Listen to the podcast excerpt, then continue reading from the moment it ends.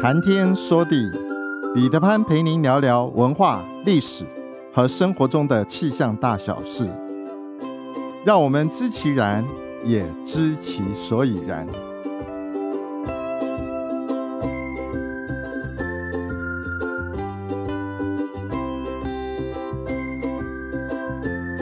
谈天说地，潘大刚空中与您相会。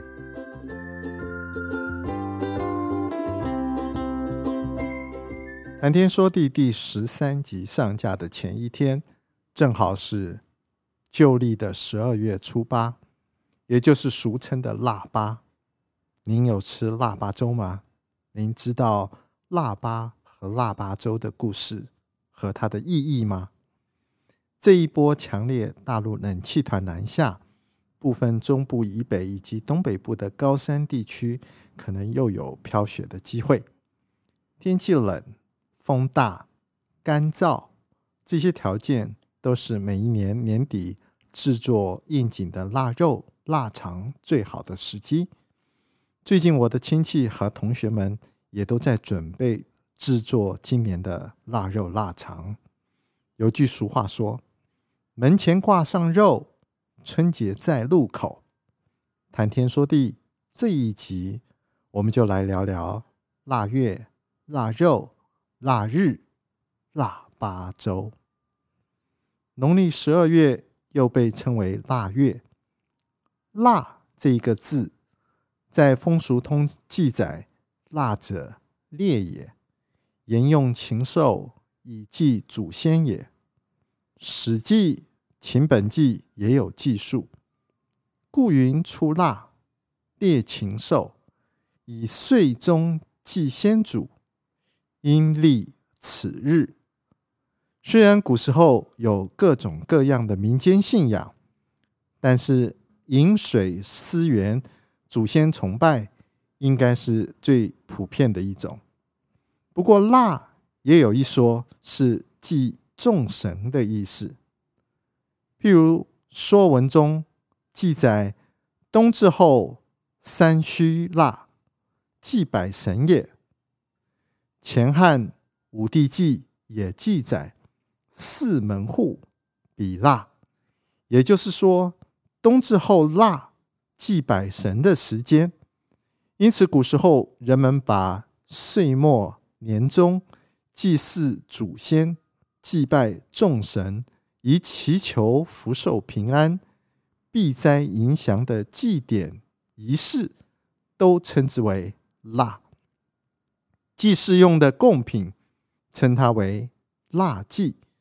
同时，腊也有接续的意思，所以有记录说：“腊者，接也，足以迎春。”以上古文的记载，把它翻译成为大白话，就是说，年终的十二月被叫做腊月。这个记录可以回溯到秦汉时期，西元前两百二十一年，秦始皇统一中国。下令制定历法，将冬末初春新旧交替的十二月称之为腊月。到了汉朝时代，开始把冬至后的第三个戌日称之为腊日，同时加入驱逐瘟疫、疫病等仪式。这个仪式的作用，你可以把它想成为我们现在烧王船的那个形式。腊月初八，辟邪迎春。这个习俗一直到南北朝时代才固定了下来，所以俗语说“腊谷鸣，春草生”，之后才慢慢发展出来了腊八节、祭灶神等等现代的节日。后来导致民间转换了击鼓驱鬼的驱疫仪式，变成了让小孩来吃一些草豆、草麦等等草爆的。谷物俗称摇鬼。另外有一种传说，顓頊三个儿子死后变成了恶鬼，但是他就是怕赤豆，所以在腊八这一天就用赤豆来打鬼，去意迎祥。同时呢，也用红色的小豆、赤色的小豆熬成粥来吃。不知道现在日本。仍然流传的有一种习俗，叫做执豆驱鬼，不知道是不是也是从这里转化出来的。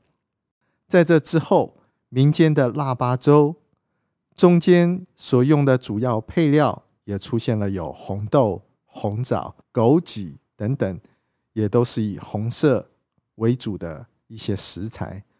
不过，腊八粥的主要的来由还是跟唐宋期间佛教盛行是有关的。相传释迦牟尼本伽毕罗城主梵净王之子。因为看到了众生生老病死、爱别离、怨憎恨、求不得、五阴炽盛等八苦所煎熬逼迫，毅然决然舍弃了王位，而独坐菩提树下，静观思维，每天只吃一麻一麦，这样饥饿体验痛苦了六年。成佛的之前，有一天，饥饿的昏倒在地，他终于接受了牧羊女用牛奶酥油调制成的粥给他的供养，最后在十二月八日得道成佛，腊八也成了佛祖成道纪念日。后人为了记住他成道所受的苦难，因此。就在腊月八日吃粥以作纪念。由于上述这一段因缘，以前大陆各地佛事在腊八的时候都会做粥以馈赠四方善男信女，称之为佛粥、腊八粥、福德粥或福寿粥。相传在杭州的名刹天宁寺内有一个专门。蓄藏剩饭的赞饭楼，士绅每一天会把剩下的饭晒干，积一年的余粮。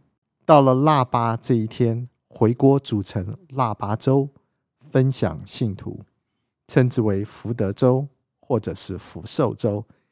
意思就是说，吃了以后能够增福增寿。所以腊八的。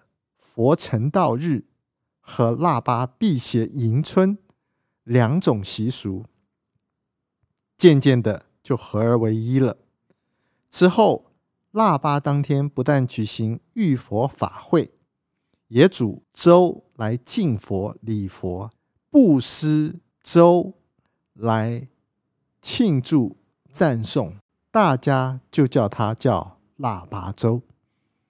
相传唐太宗下敕令停腊日，下诏停止腊八的狩猎，对于动物仅仅行三驱之礼，所以腊八的腊祭味道和活动渐渐的就越来越淡。到了清代，由于藏传佛教是皇室的正统信仰，腊八就更直接的被叫成。佛腊，吃腊八粥御寒或者是礼佛的传统，在《东京梦华录》中间就有记载。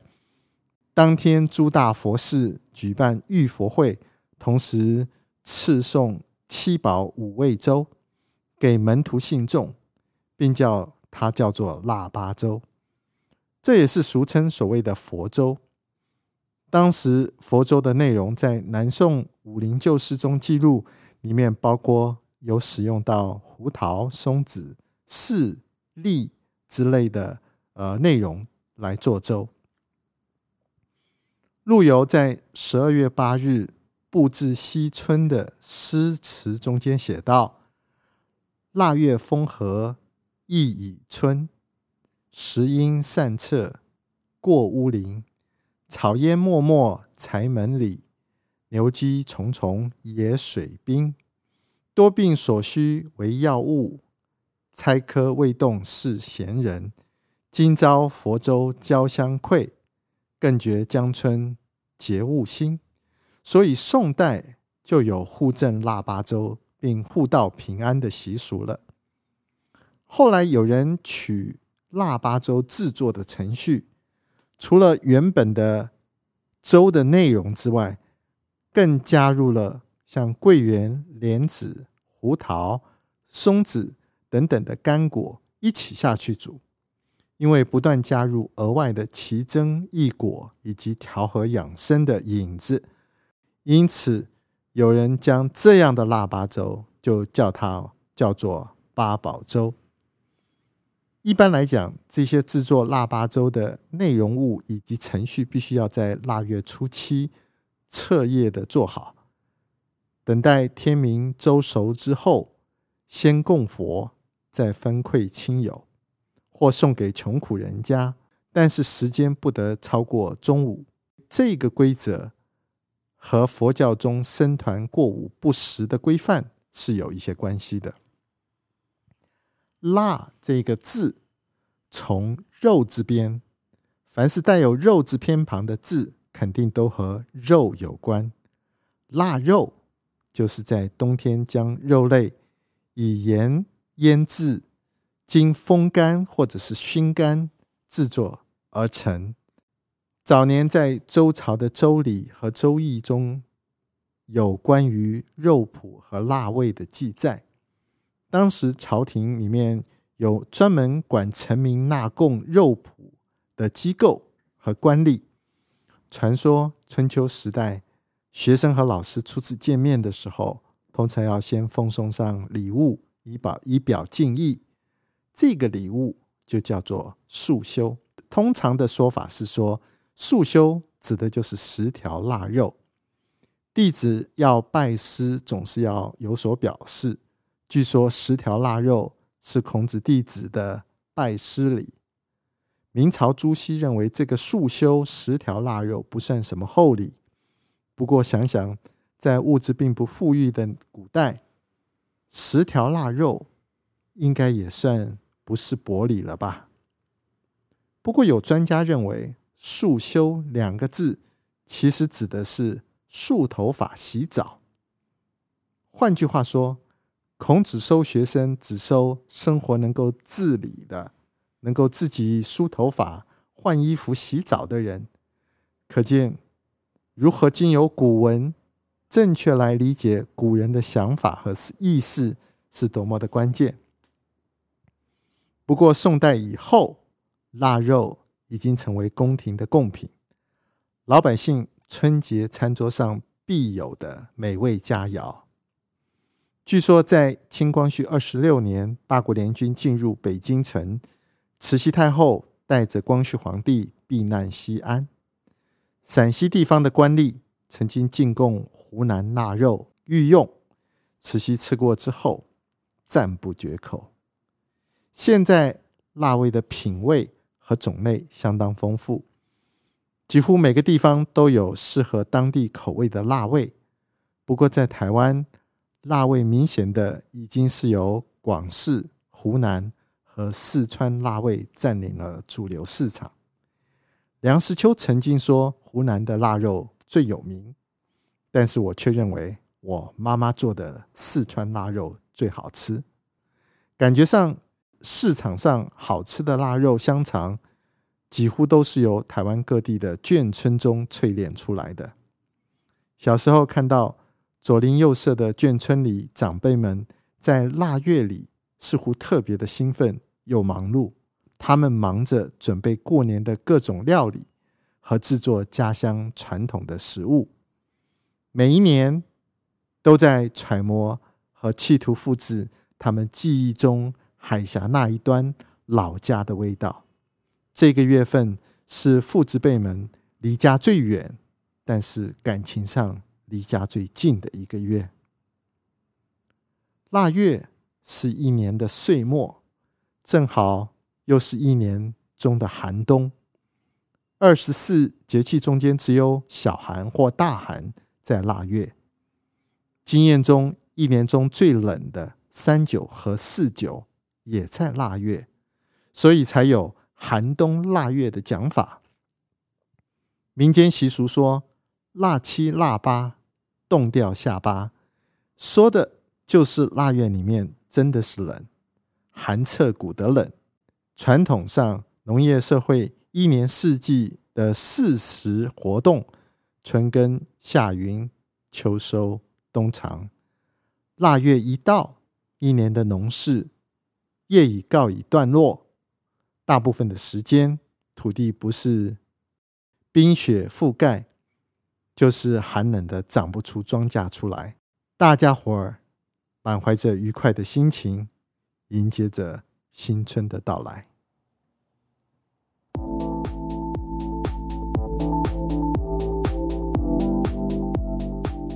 浩瀚苍穹，气象万千，月运而风，楚润而雨，见微知著。谈天说地，和您分享文化、历史和生活中间的气象大小事，让天有不测风云不是借口，让天气不再是行动的阻力，而是生活的助力。想知道更多，我们下次再会。